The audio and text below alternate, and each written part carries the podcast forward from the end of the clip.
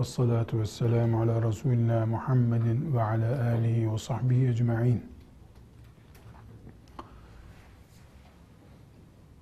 Kadın fıkhının bu asırdaki en önemli sorunlarından birincisi değilse ikincisi olabilecek bir başlık altında kadının evinin dışında bulunması sorununu konuşmamız gerekiyor dedik.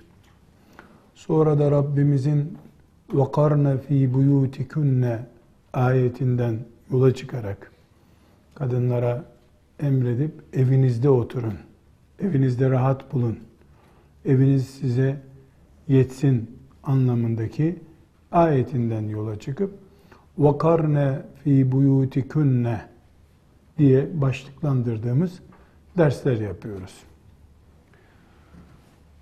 Önce Ahzab suresinin ve nisa'en nebiyyi lestunne ke ahadin minen nisa ayetlerinin e, kulağımızda küpe olacak şekilde kelime kelime tefsirini yaptık.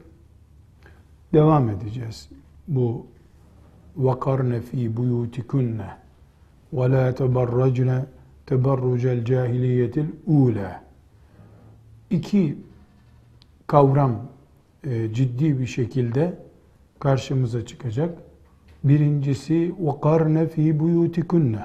Evinizde oturun.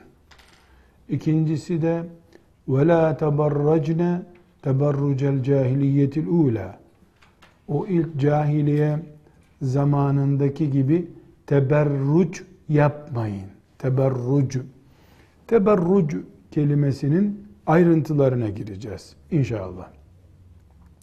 Çünkü evinizde oturun, teberruc yapmayın.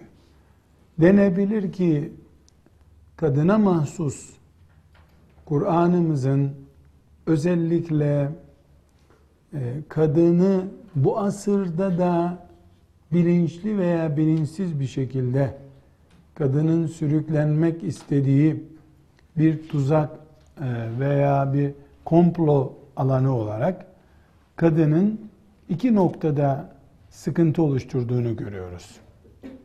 Birincisi kadın evinde durmuyor, duramıyor, durdurulmuyor. Nasılsa artık. İkincisi kadın teberruç yapıyor. Teberruç. Evde durmamak anlaşıldı. Teberruç kelimesine geniş geniş izahat yapacağız inşallah. Teberruç de kadının erkek tarafından mahremi olmayan erkek tarafından görülmesi caiz olmayacak şekilde görülmesi demektir. Bunu e, kadınların affedersiniz çıplak bir şekilde sokaklarda kendilerini teşhir etmeleri olarak da kabul edebilirsiniz. Bu bir teberrüçtür. Ama ve la yubdine zinetehun ayetini okuyacağız. Kadınlar zinetlerini göstermesinler emrine bakıldığında zinet kadının erkeğin hoşuna gidecek cazip kıyafeti, şekli, bedeninin yapısıdır diye bunu çok rahat anlayacağımıza göre kelebek gibi rengarenk bir başörtüyle do sokakta dolaşan veya işte bulunduğu yerde mahremi olmayan erkeklerin yanında bulunan bir kadının teberruç yaptığını söyleyeceğiz. Teberruç e, ahkamın ayrıntılarına girdiğimizde e, göreceğiz ki evet üstünde hiçbir kıyafet olmadan gecelik gibi bir kıyafetle hatta gecelikten daha berbat bir kıyafetle Müslümanların dolaştığı sokaklarda dolaşan kadının yaptığı teberruçtur. Çıplaklık anlamında teberruçtur bu. Ama 25 yaşında evli veya bekar veya 17 yaşında evli ya da bekar Müslüman bir kızın e, yabancı bir erkek baktığında bu kız güzelmiş. Bu kız fena değil. Bu kızın organlarından filan organının şekli şöyledir dedirtebilecek. Yani bir e, bakmak isteyen erkeğin gözüne bakılabilecek bir görüntü veren bir kadın, kız, Müslüman da teberruç yapmaktadır. وَلَا تَبَرَّجْنَا تَبَرُّجَ الْجَاهِلِيَةِ الْعُولَى Demek ki وَقَرْنَ ف۪ي بُيُوتِكُنَّ وَلَا تَبَرَّجْنَا تَبَرُّجَ الْجَاهِلِيَةِ الْعُولَى ayeti celilesini e, şeriatımız en temel kadının görevlerinden biri olarak saymıştır. E, burada siz dipnot olarak da koyabilirsiniz. Biz cümlemize süsleme bilgisi olarak bunu koyalım. Hanımefendiler, şu bir hakikat ki ibadet yani şairi İslami olan namaz ve benzeri ibadetler e, ve diğer oruç gibi ibadetler, hac ibadeti konusunda kadınlar yer yer erkeklerden daha titizdirler. Yani namaz kılma konusunda erkeklerden titizdirler dememde bir sakınca yok. Kadınların hatta bu son senelerde benim bizzat müşahede ettiğim fetva öğrenmek, istişare yapmak için gelen e, bayanlar oluyor. Yani yüz kere rüyada görse insan, yemin edilse bu namaz kılar diye inanmıyor insan o şekilde. Fakat bakıyorum namazı niyazda olduğunu söylüyor. Namazdan ne kastettiğini sordum bir tanesine. Havaalanında e, memurmuş. E, dedim ki Yeşilköy'de memur olduğunuza göre siz namazdan ne anlıyorsunuz dedim. Akşam dedim eve gidince bir iki rekat namaz kılmaya mı namaz diyorsunuz? Böyle çarpıcı bir ters soru sordum. Namaz dedi eve gidince mi kılınır dedi. E nerede kılıyorsunuz dedim. Çamaşır değiştirdiğimiz kabinde kılıyorum dedi. Her zaman mı kılıyorsun dedim. Ben dedi 10 senedir namaz kaçırmadım hiç kazam yok dedi. Kaç vakit namaz kılıyorsunuz dedim. E çok rahatsız oldu bu sorudan. Namaz beş vakit dedi. Ben kaç vakit kılacağım dedi. İmam Hatip mezunu erkek arkadaşlarım var onlar kaçırıyor dedi. O bayanı böyle şuraya getirsek Müslüman mıdır desek yani bu üstüne başına bakarak ona Müslüman denmesi mümkün değil. Ama namaz kaçırmıyor. Ramazan-ı Şerif'te kadınlar ciddi bir şekilde oruca sahip çıkıyorlar. Şair-i İslamiye ne ediyorsak mesela e, sadaka verme konusunda yer yer kadınlar daha cömerttirler. Merhamet gerektiren, yetimle ilgilenmek gibi konularda daha cömerttirler.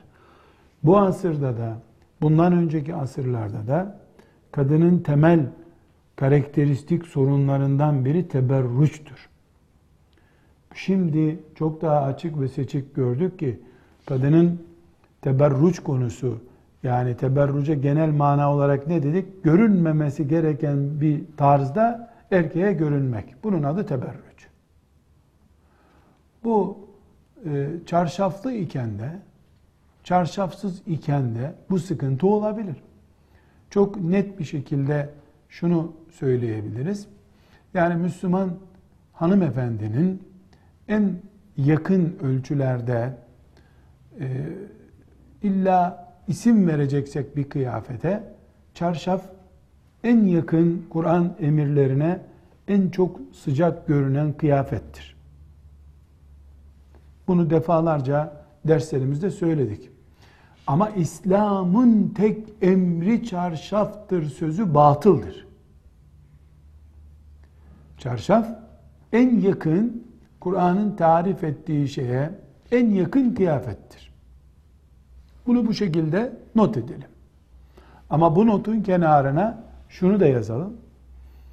Eğer Sadece çarşaf giyiyorsa bir bayan, alttan kalın bir görüntü oluşturacak yelek ve benzeri bir kıyafet yoksa ve çarşafı da başörtülü himar dediğimiz yani üstten e, bütün e, bele kadar olan kısmı baştan bir parça haline getirecek olan üst kısmını eğer kullanmıyorsa ince tül gibi bir kıyafet sadece jarse isimli bir kumaştan yapılıyor. Buna da çarşaf deniyor diye mesela rüzgarlı bir havada asla tesettür kıyafeti değildir.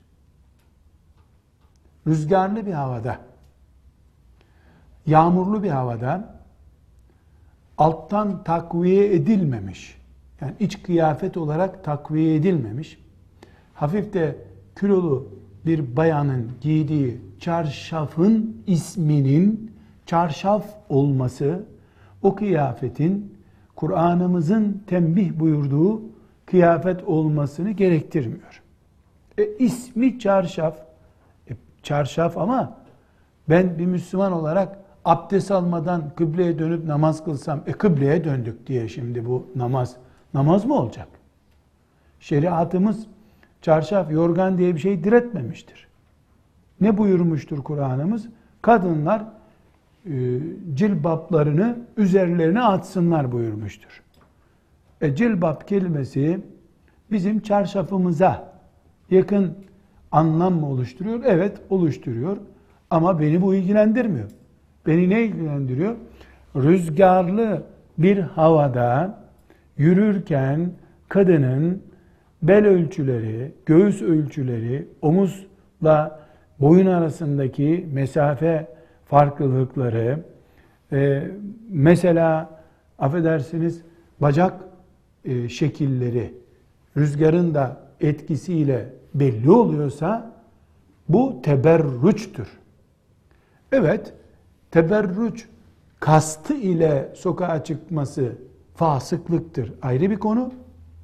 Bu teberrüç niyeti olmadan gafletle rüzgara yakalanıp fark etmeden rüzgarda işte berbat durumda olması elbette basit bir hatadır. Allah gafurur rahimdir. Bütün kullarına rahmetinin kapısı açıktır. Ayrı bir konu. Ama teberruç kelimesine giriş yaptığımız için e, bunu açıklamak istiyorum. Yani Müslüman kadının sorunu e, çarşaf, filan kıyafet, ferace adına onlarca isim ne isim verilirse verilsin bu isimlerin üzerinde kavga etmenin manası yoktur. Cahillik çeşididir bu. Yani yorgan gitti kavga bitti hala biz çalınan yorgan beyaz yorgan mıydı kırmızı yorgan mıydı? Bunun kavgasını yapmış gibi oluruz. Sakın size tavsiyem isimler üzerinde münakaşa etmeyiniz. E, biz teberruç ne ediyoruz? Rüzgarlı bir havada veya rüzgarsız bir havada, yağmurlu veya yağmursuz bir havada, merdiven çıkarken veya düz yolda yürürken, kucağında bebeği yavrusu varken veya elinde çantası varken, bir bayan eşi kolundan tutup yürürken veya yalnız yürürken, 20 metre uzaktaki bir erkek, yanlarından geçen bir erkek, eğer kadının mesela mesela kullandığı parfümden dolayı iki metre mesafeye kaldığında erkek mesela bu şekilde yürüyorlar. Biri geliyor, biri gidiyor. Normalde yanından geçen namahrem bir erkek gidiyor. Bu bayanın üzerindeki parfümden dolayı bu şekilde kafasını çevirme ihtiyacı hissediyorsa bu koku sürünme, parfüm sürünme durumu teberrüçtür. Çünkü teberrüç neydi? Yoluna giden bir erkeğin başını sana doğru çevirmesini sağlamaktı. Eğer bunu koku parfüm yapıyorsa teberrüç parfümle sağlanmış demektir. E bu teberrüç kıyafet değil miydi? Hayır. Teberrüç kadının namahrem olan erkeğinin dikkatini çekmesiydi. Kocası ve mahremi olan erkeklerin dışında bir erkeğin. Eğer bu teberrucu yanından geçen erkeklerin dönüp bakmasını sağlayan veya uzaktan onu izlemesini sağlayan şey bayanın darlığından dolayı giydiği kıyafetse dar bir kıyafetse bunun pardösü olması, çarşaf olması yine bir şey değiştirmiyor. Neden? Çünkü mühim olan kadının şeklindeki ayrıntıların burada şeklindeki ayrıntılarda parantez içine şunu koymalısınız. Şişman bayanla zayıf bayanın ayrıt edilmemesi mümkün değil. Yani biri 40 kilo, biri 80 kiloysa e bunu tahtadan kalıpların içine koysam, mesela tabuta koysam büyük tabut, küçük tabut olacak. Buradaki ayrıtmak istediğimiz şey kadın kaç kilodur yaklaşık olarak bunu bilip bilmeme noktasında değil. Bu, bu mümkün değil. Ama e, mesela bir bayanın 40 kilo, öbür bayanın 80 kilo olduğu muhakkak anlaşılır. Tabuta koysan tabutta küçük tabut, büyük tabut diye belli olur. Sandık yani tahtadan bir elbise yapsak gene tahtayı büyük çakacağın için içindeki kadın şişmandır anlaşılır bu. Bu değil ayrıntı. Ama mesela hamile olup olmadığının 4 aylık hamile olup olmadığının anlaşılmasını sağlayacak düzeydeki bir kıyafetten söz ediyorum.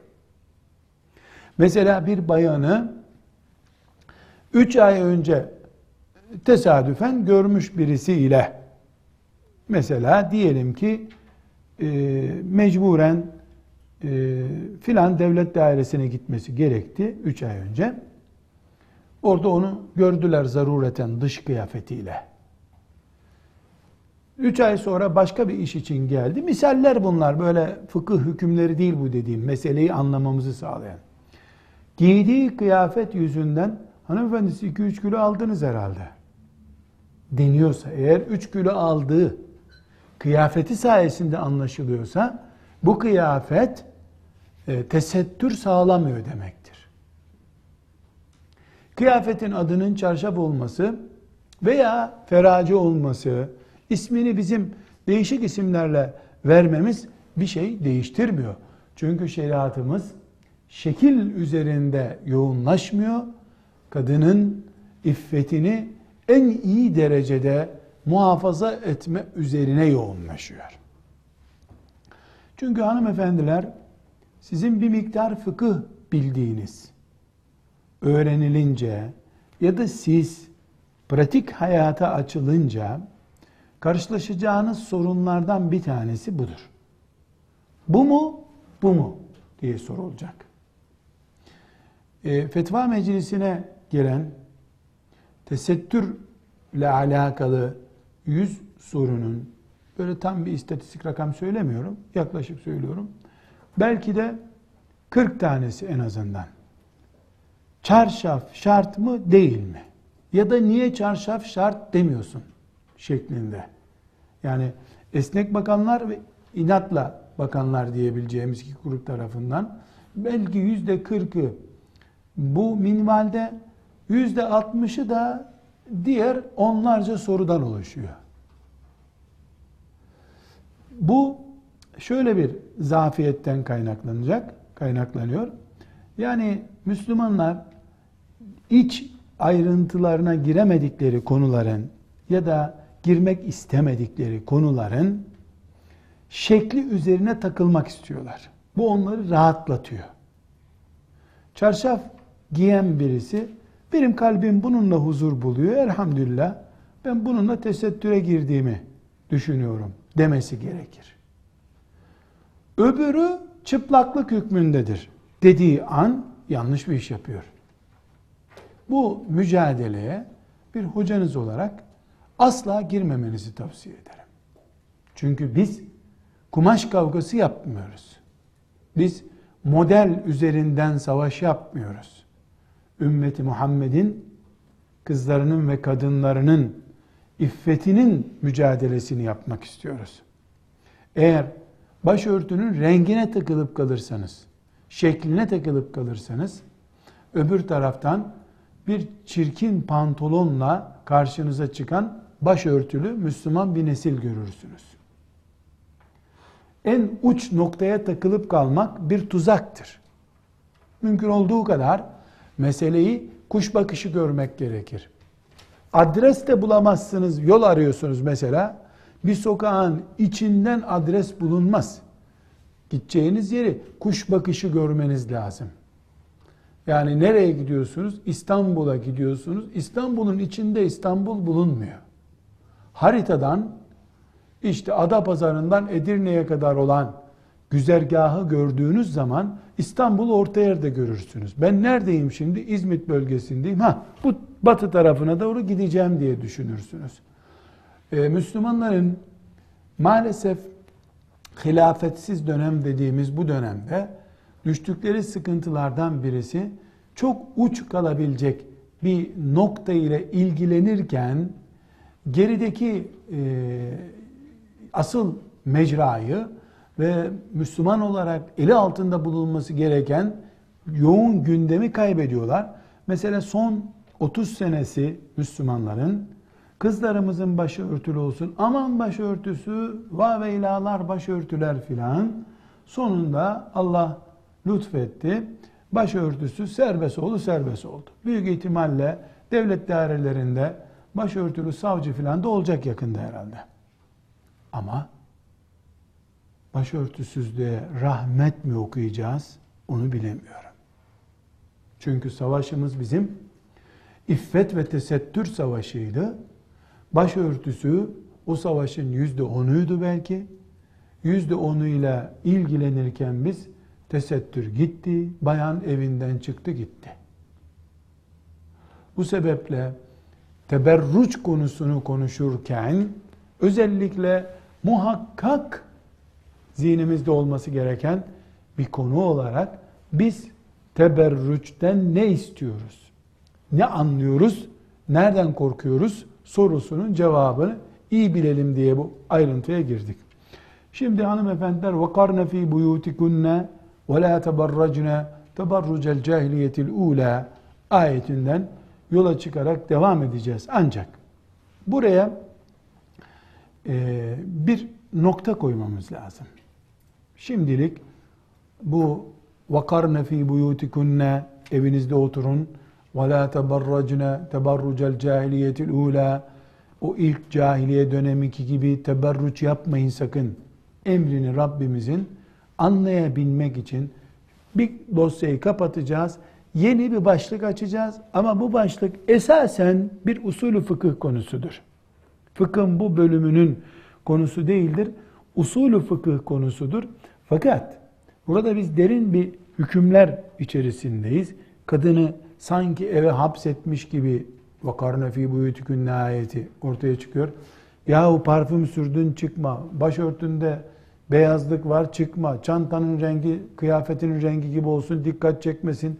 Adeta sanki böyle kadının üzerine bir yığın moloz döküyoruz aman kıpırdamasın, hareket etmesin gibi sanki kadını ellerinden kollarından mutfağa bağlıyoruz gibi bir görüntü var.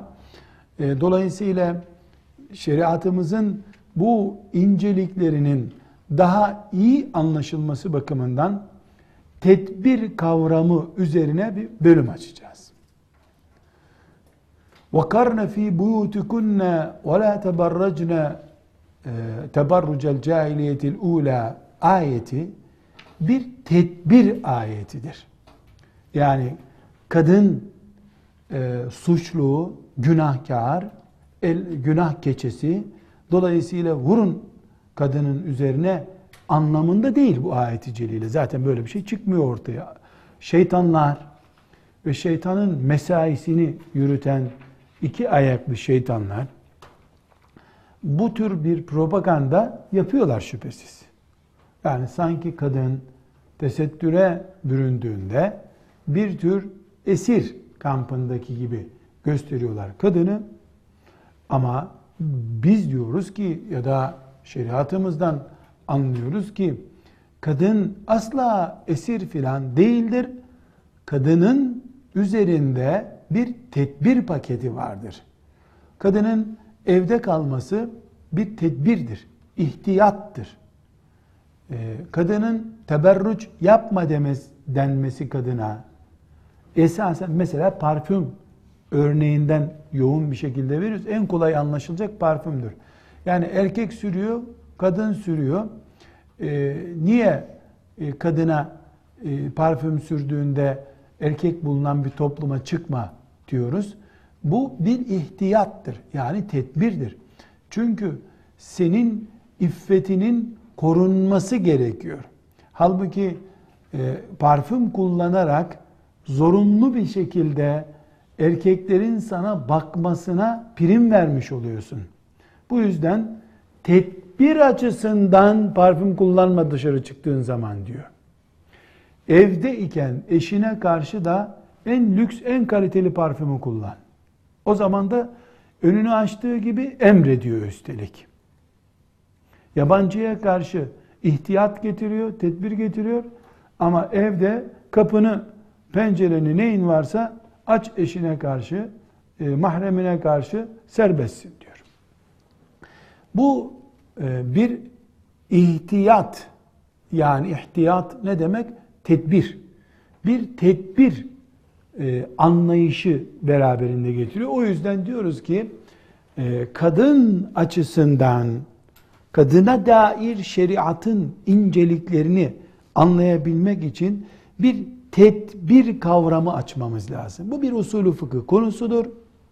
Bu usulü fıkıh konusuna bu şekilde bir ara fasıl açmış olalım ki zihnimizde inşallah e, yer bulur. Siz notlarınızda bunu başka bir bölüme taşıyabilirsiniz. Yani teberruç ile direkt ilgisi yok bunun. Burada e, bu ihtiyat, tedbir kelimesini bu derse ilave etmeme neden olan bir e, konu var. E, sizlerle bunu paylaşayım. İnşallah siz de kendinize göre bir zihin tartışması yaparsınız. Bir hanımefendi ısrarla e, randevu istedi. Buyurun dedim. Geldi. Kültürlü okumuş. E, tesettürlü yani kendine göre tesettürlü, bana göre teberruçlu. Tesettürlü değil. Ama tesettür, yani dışarıdan evliya tesettürü gibi tesettürü var. E, dedi ki, hocam dedi, e, en az 2000 sorunuzu ve cevabınızı okudum dedi. Çok güzel dedi. Yer yer savunma numarasıyla kadına saldırıyorsunuz dedi. Çok sinsi bir şekilde. Ne demek bu dedim. Aslında tokatlayacaksınız dedi. Şımartıyorsunuz sonra tokatlıyorsunuz dedi. Mesela dedim 10-15 tane sorulara verdiğim cevabı fetva meclisi.com'dan okumuş. Hakikaten baktım incelemiş. Tabi e, bakış tarzı bir defa şüpheci, kavga etmek için olunca e, en onun lehine olan şeyi de öyle anlamıyor. Dedim ki bir bayan olarak sizinle bu konuyu münakişe edemem dedim. E, başka özel bir sorunuz varsa dedim, onu sorun. Hem beni meşgul etmeyin hem sizin zihniniz kilitli. Sadece e, boşalmak, rahatlamak için geldiniz siz bana. Bir anlamı yok konuşmamızın. Benim vaktim yok dedim.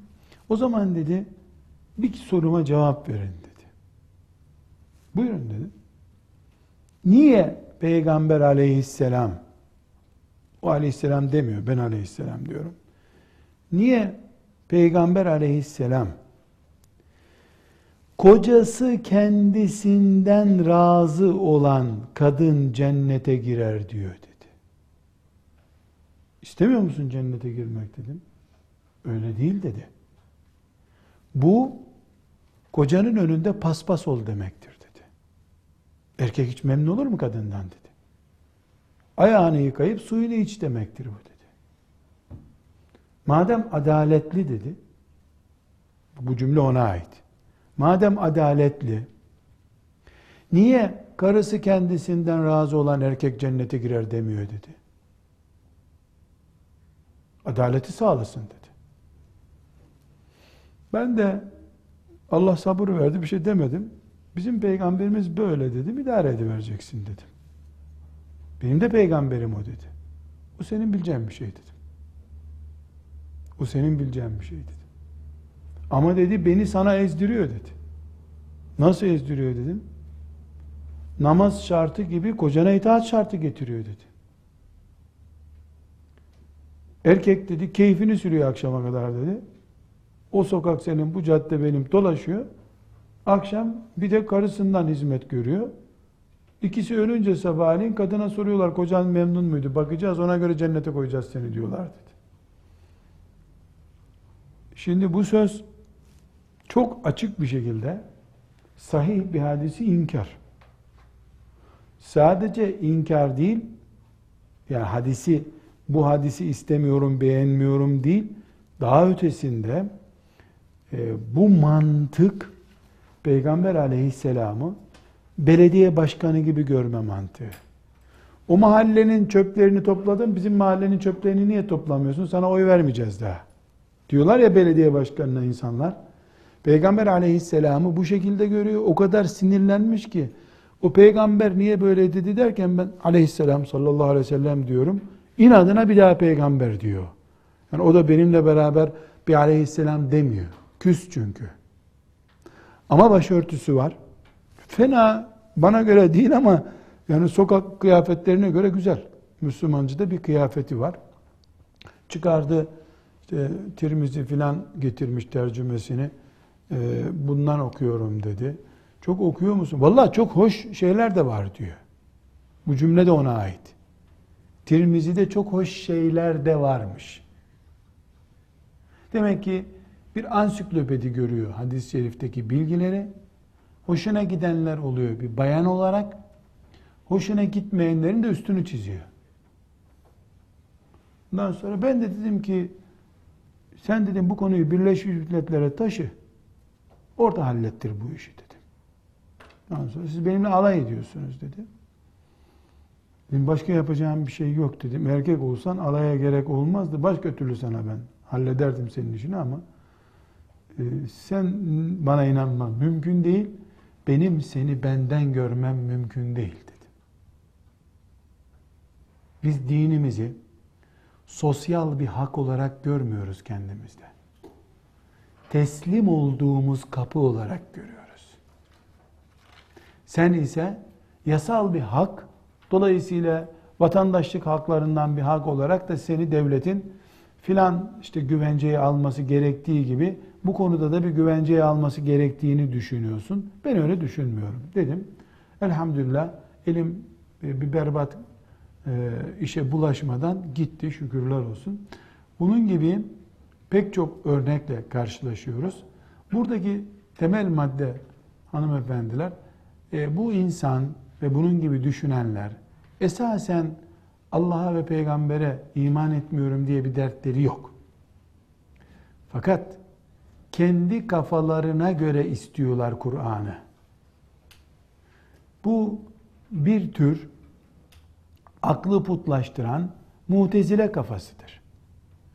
Yorumlayabileceği din istiyor.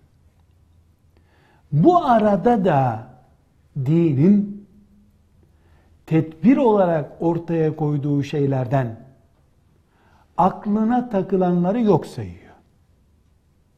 Bu bayanın e, tartışma konularından 5-10 dakika oturdu çünkü. Birisi diyor ki bak diyor, hocam diyor, Kur'an diyor ya diyor alkolün zararı var, kumarın zararı var. E doğru diyor. Bak Kur'an söyleyince doğru söylüyor diyor. Kur'an söyleyince doğru söylüyor diyor. Sorun Peygamber aleyhisselam kafadan atınca yanlış atıyor demek istiyor bundan.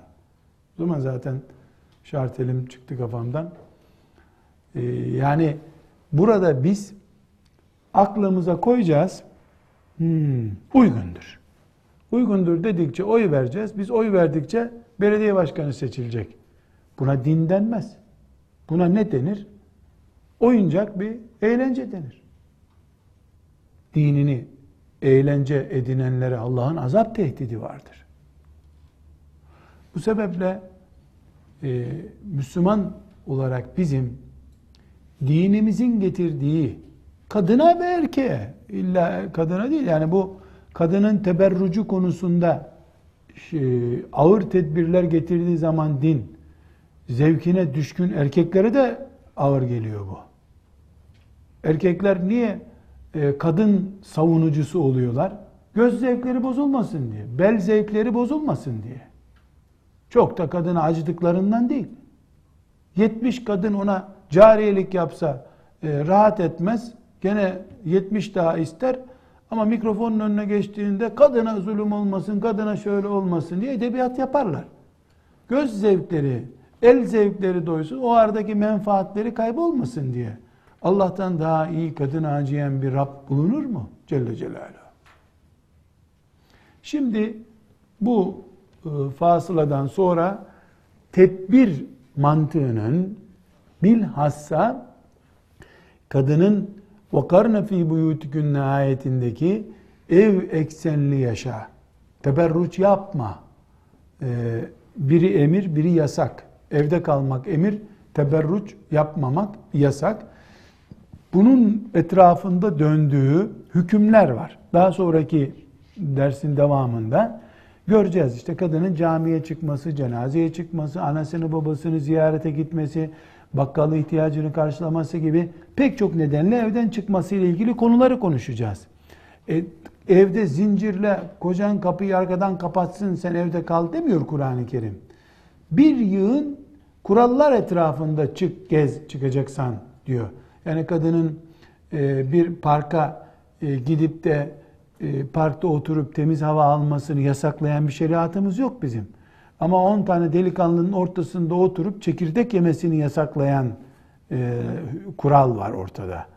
Bu sebeple e, ihtiyat, tedbir mantığını çözmemiz lazım. Bir e, konuda eğer fıkıh bu konu tedbiren böyledir diyorsa, mesela kadının parkta oturmasına karşı filan açıdan bir tedbir getiriliyorsa, Veyahut da işte çok basit bir örnek olarak yani basit derken anlaşılması basit açısından parfüm tedbiren yasak kadına dışarı toplumun içine çıktığı zaman. Aslında parfüm yasak değil. Aslında yasak değil. Ama tedbir açısından kullanma parfüm. Kullandıysan camiye gelme diyor. Bunun bir örneği erkeklerde nedir? Sarımsak yediğiniz zaman camiye gelmeyindir. Sarımsak haram mı? Yok. Sarımsakta şifa bulunduğuna dair hadis de var mı? Var. E, haram mı yemek? Yok. Ye, ye bildiğin kadar ye, camiye geleceğin zaman yeme. Toplumun içine çıkacağın zaman ağız kokun Müslümanı rahatsız eder. Sen bir Müslüman olarak e, onurun kırılır. Arkadaşların arasında itibarsız olursun. Bu sebeple camiye gelme diyor. Bunun adına tedbir diyoruz. Tedbiri de fukaha benim hoşuma gitti. Bundan sonra böyle tedbir alınsın demiyor herhalde. Yani tedbir açısından e, bir kural konduğu zaman A, B, C diye maddeler e, tedbir açısından kadının veya erkeğin önüne konduğu zaman belli incelikler var. Bunların birincisi tedbir olarak bir yasak veya bir emir konuyorsa hanımefendiler nas yoktur diye bu böyledir. Nas ne demek? Ayet ve hadis demek. Ayet ve hadis mesela e, parfüm kullandığınız halde camiye gelin şeklinde bir hadis olsa İmam Malik çıkıp da tedbir olarak bunlar camiye gelmesinler diyemez bir daha. Fukaha ne zaman tedbire başvuruyor? Elinde o konuyla ilgili ayet yoktur, hadis yoktur.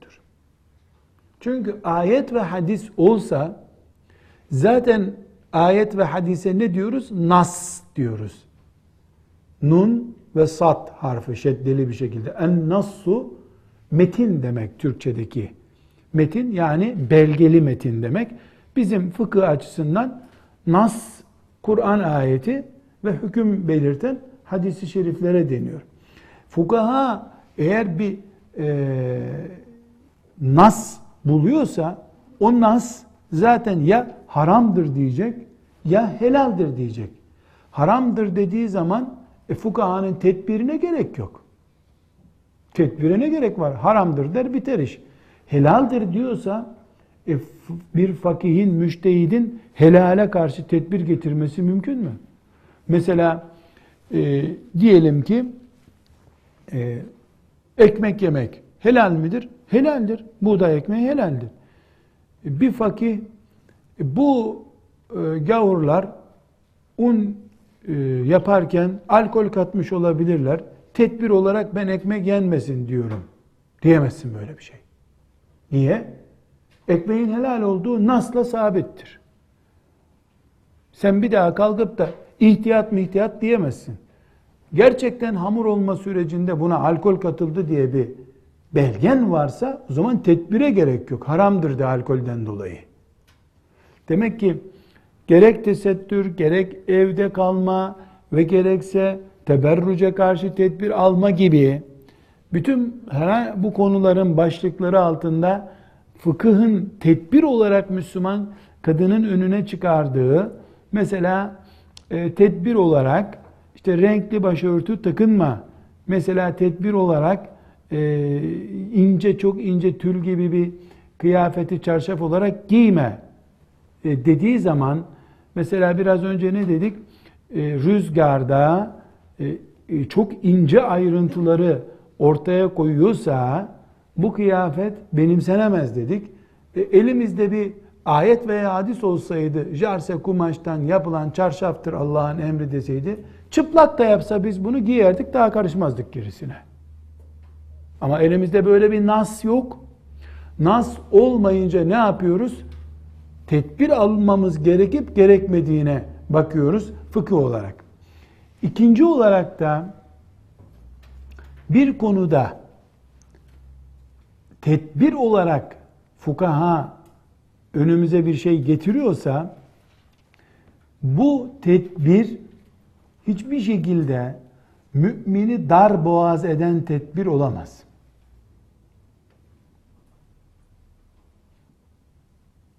Dar boğaz ne demek? Şimdi müminin mesela hapishaneye girmesi dar boğaz olmaktır. Mesela haciz görmek. Hapishaneye girmeden önce haciz görüyorsun. Evindeki buzdolabı dahil her şeyini alıp götürüyorlar. Bu bir dar boğaz olmaktır. Meşakkattir. Bu meşakkat yani müminin altından kalkamayacağı büyük bir yükün altına sokulması tedbir olarak karşımıza çıkarılamaz. Buna çok e, zor bir örnek vereceğim. Sizler büyük bölümünüz bekar olduğunuz için e, bir kısmınız da yavruları henüz küçük olduğu için bunu anlamayacaktır. Ama kız çocuğu olup da onu okula göndermek durumunda olan anneler bu sözümü çok iyi anlıyorlardır. İçinizde de vardır öyle anneler. Çok iyi anlıyorlardır. Şimdi bakınız. Bir kız çocuğu aybaşı olduğu zaman kadın hükmündedir. Dolayısıyla e, başını açıp veya başını açmadan erkeklerin ortasında 50 yaşında bir kadın ne kadar oturabilirse 13-14 yaşında bir kız da lisede, ortaokulda e, bir erkek öğretmenin 10 tane erkek arkadaşının önünde o kadar oturabilir. Dolayısıyla onu konuşmuyoruz.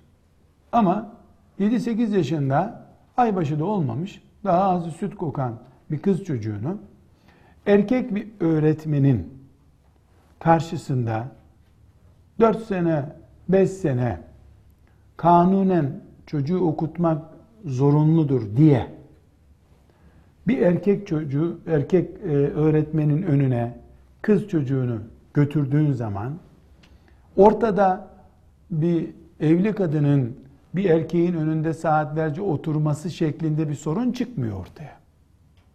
Böyle bir sorun yok. Neden? E, evli üç tane çocuğu olan bir kadın e, 20 tane erkeğin ortasında otursa veya 18 yaşında taze genç bir bayan 10 tane erkeğin ortasında otursa bu cinayet. Tam anlamıyla cinayet bu. Ama 7 yaşında bir çocuk için de böyle düşünemeyiz.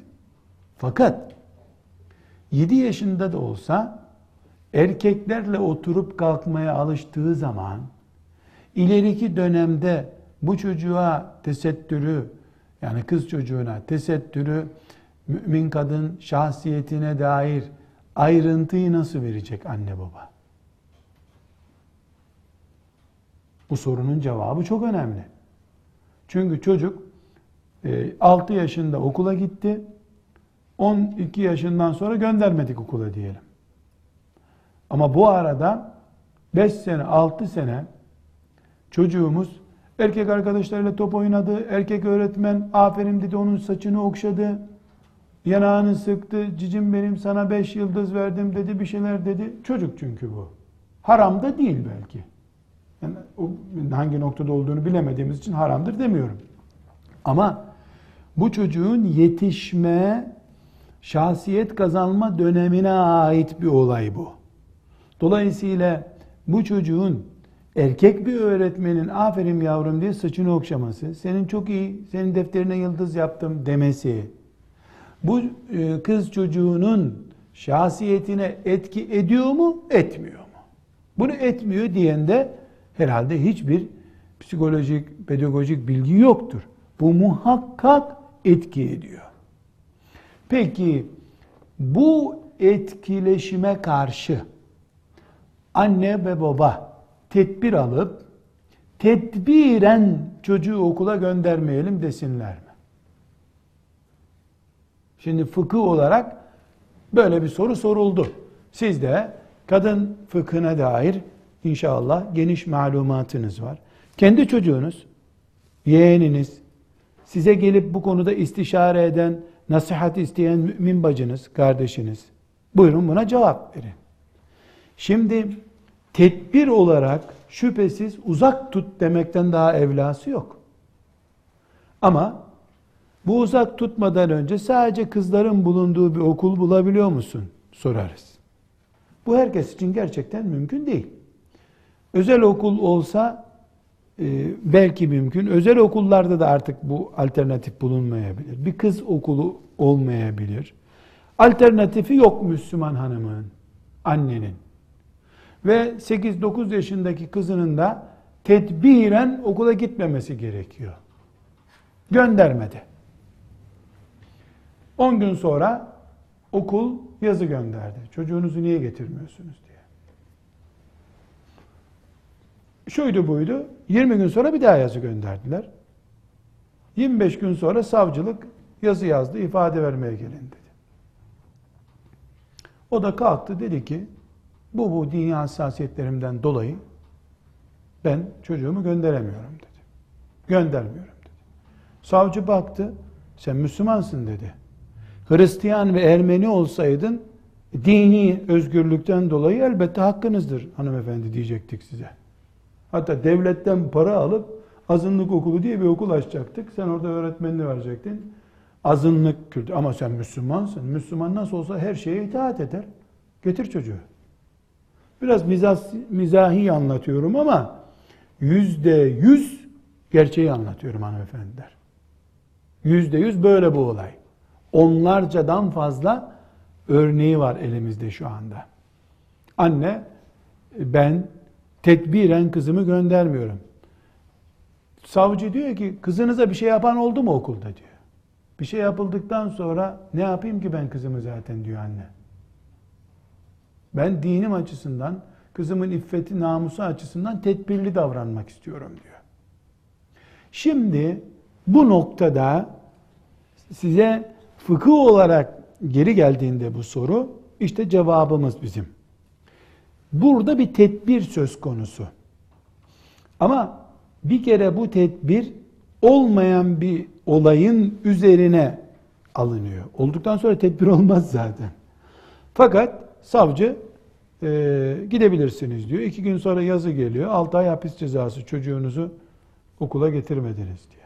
Misal. Şu bu düzeyde henüz uygulanmadı. Ama yahut da diyor ki e, işte ayda göndermediğiniz her gün için 300 lira para cezası. Misal. E, böyle bir kanun cezası var. Limitini şu anda bilmiyorum. Bir baktılar ki evin zaten 1000 lira girdisi var. 300 lirasını her ay bunlar alacak. Dolayısıyla biz bu sene kışın doğalgaz yakmayacağız, ısınamayacağız. Bu aldığımız fıkıh tedbiri başımıza musibet oldu. Bu musibet de katlanılır musibet değil. Dolayısıyla fıkıh devreye girdi tekrar. Nasıl birinci kuralda demiştik ki nas varsa sen tedbir alamazsın diye. Nas çünkü senin adına tedbir alıyor zaten. Aynı şekilde kullandığın tedbir başına daha büyük bir dert getirmemeli. O zaman o tedbir fıkıh tedbiri değildir.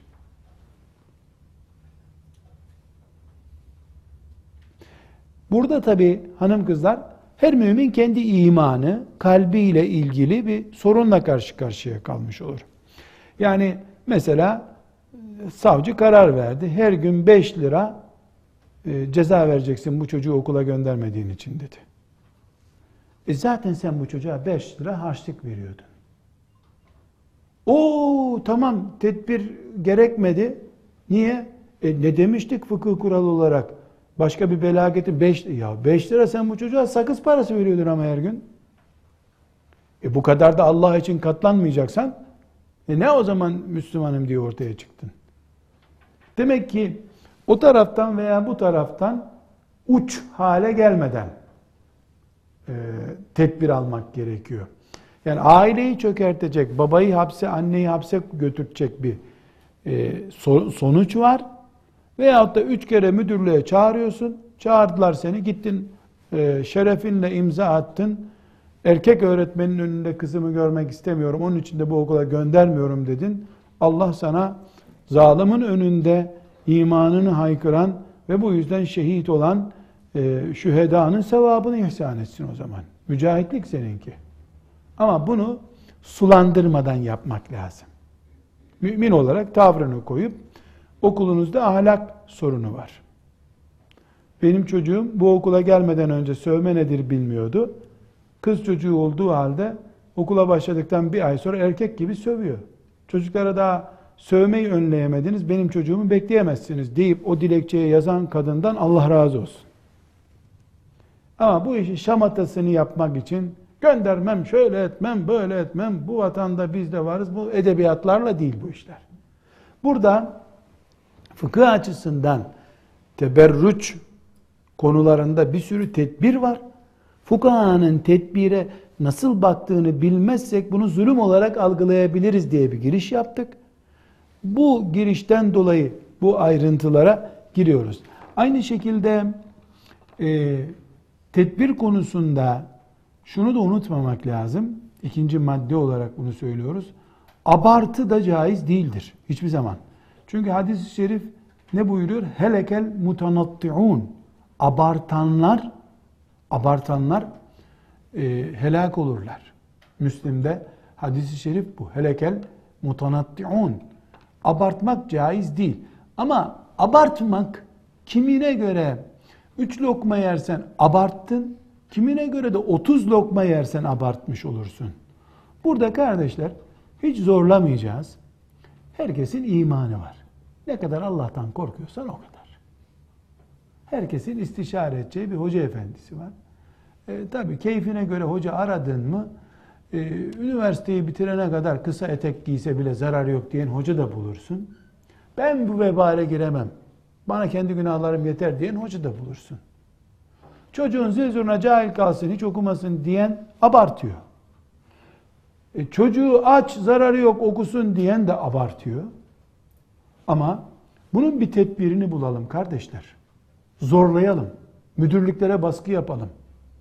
Her gün üç aile bir okul müdürlüğüne gitse, ah kızının ahlakını, oğlunun ahlakını müdafaa eden dilekçe verse, bu dilekçeler toplanınca yukarıyı sıkıştıracak.